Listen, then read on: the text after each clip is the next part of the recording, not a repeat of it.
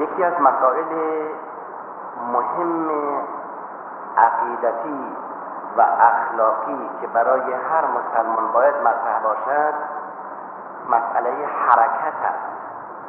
دقت بفرمایید حرکت در زندگی تحرک تصمیم گیری طبق کلیه موازین شرعی نص قرآن نصوص قرآن بیانات مفصل رسول اکرم صلی الله علیه و و سلم رفتار بزرگان دین علل خصوص رفتار خود سرور عالم صلی الله علیه و و سلم تکروی حرکت فردی مسلمان محکومه. هیچ مسلمانی حق ندارد در مسیر زندگی خودرنگ خودسر تکرو باشد.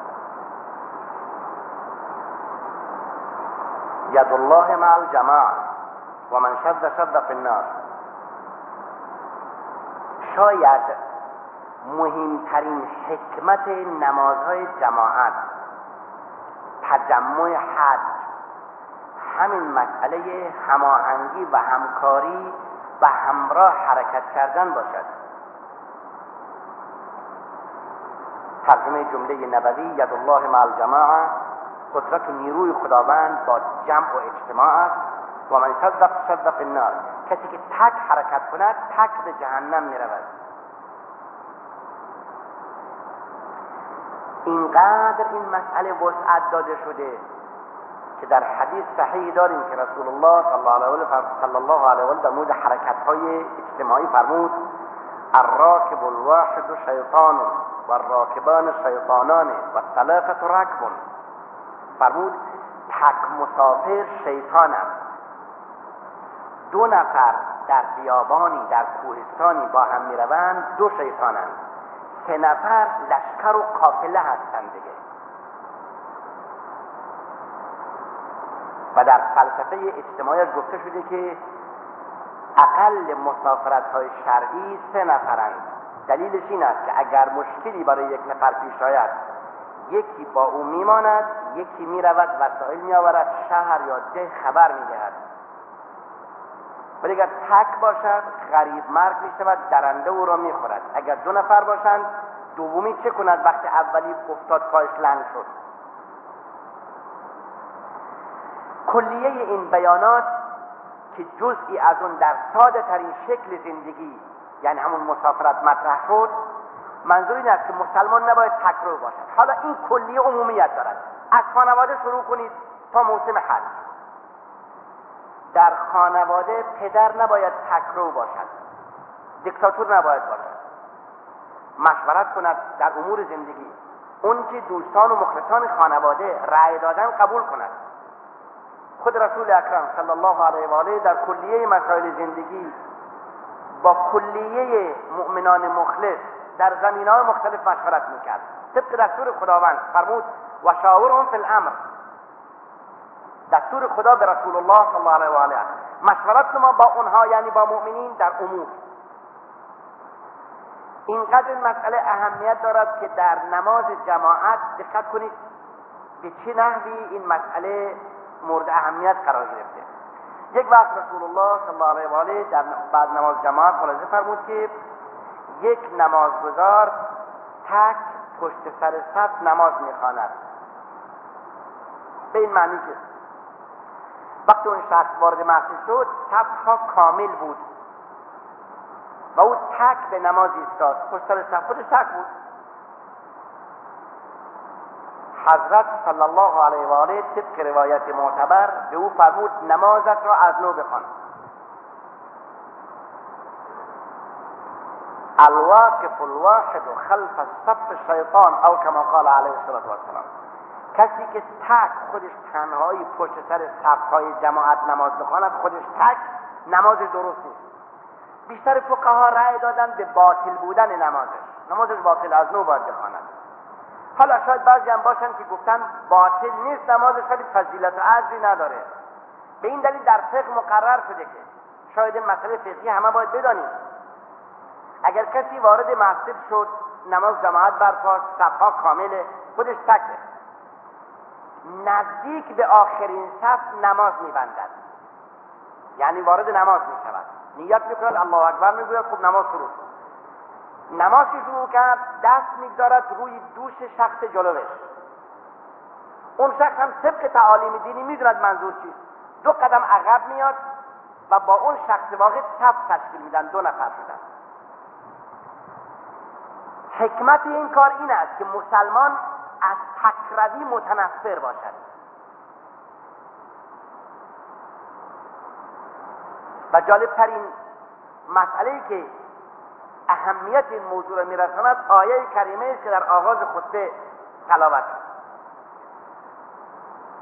پروردگار جل جلاله در سوره نساء فرمود و من یشاقق الرسول من بعد ما تبین له الهدى و یتبع غیر سبیل المؤمنین نوله ما تولى و نسله جهنم و ساءت مصیرا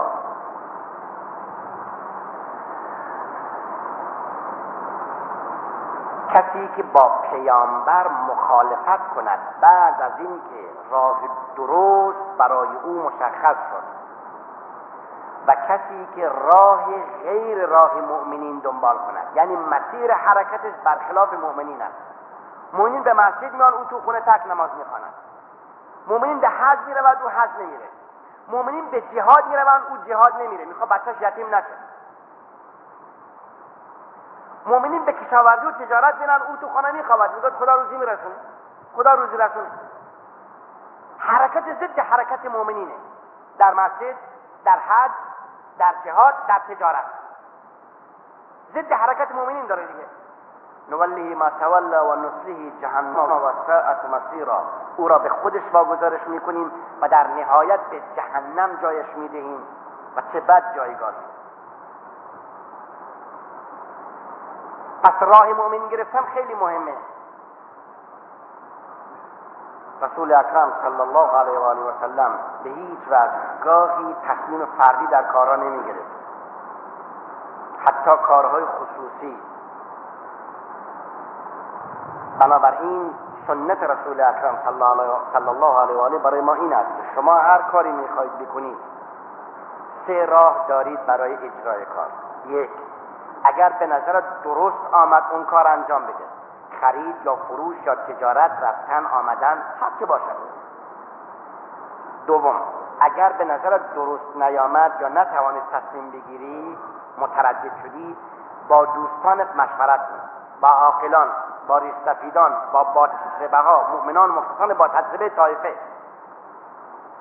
حالا مورد سوم اگر کسی مورد اطمینان نداری یا اظهار نظر کنندگان هم متضاد بودن نظراشون مختلف بود اون وقت مسئله داریم به نام استخاره تنها استخاره شرعی که به اجماع مسلمین درست است و خلافی هم نداره اینه که وقتی شخص مؤمنی بخواد کاری انجام بده فکر خودش نمی‌تواند اون کار را بپذیرد.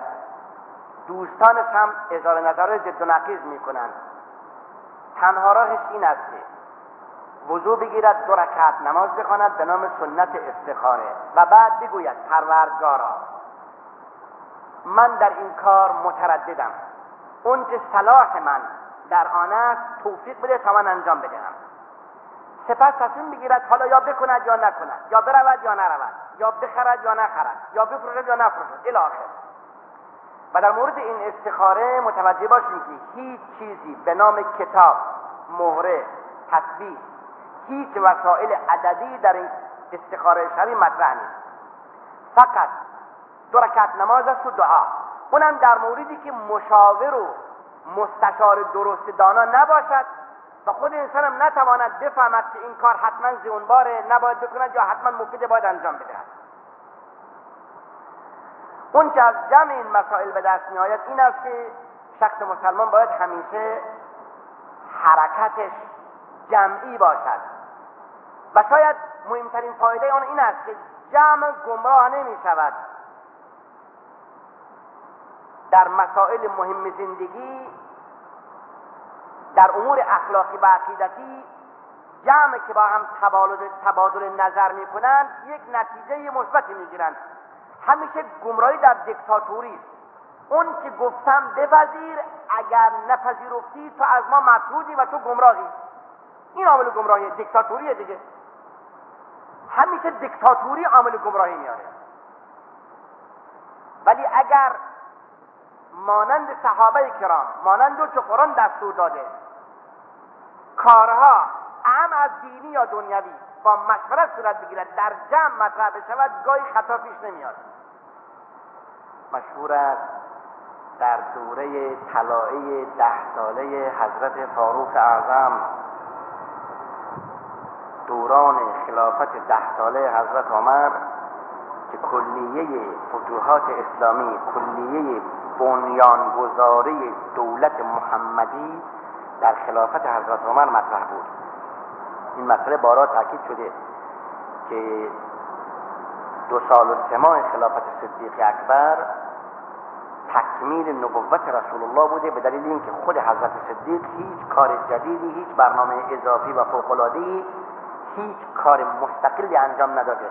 فقط برنامه و پروژه های رسول الله تکمیل شد و با تکمیل برنامه هایی که رسول الله داده بود حضرت ابوبکر درگذشت دوران آمد دوره سازندگی دوران تأسیس مشورت فکر مطرح کردن تنظیم تشکیل. حضرت عمر وزرای کابینه را جمع می‌کرد. که عبارت بودن از علی و عثمان و طلحه و زبیر و عبدالرحمن و سعد و سعید. وزرای کابینه حضرت فاروق اعظم اونا را جمع می‌کرد. مسئله رو مطرح می‌کرد. بعد میفرمود مسئله مطرح می‌شد میفرمود خوب حالا نظر بدید. علی شما چی می‌گویید؟ علی می‌گفت. بعد عثمان تو چی می‌گویی او هم می‌گفت. عبدالرحمن تو چی می‌گویی او هم می‌گفت.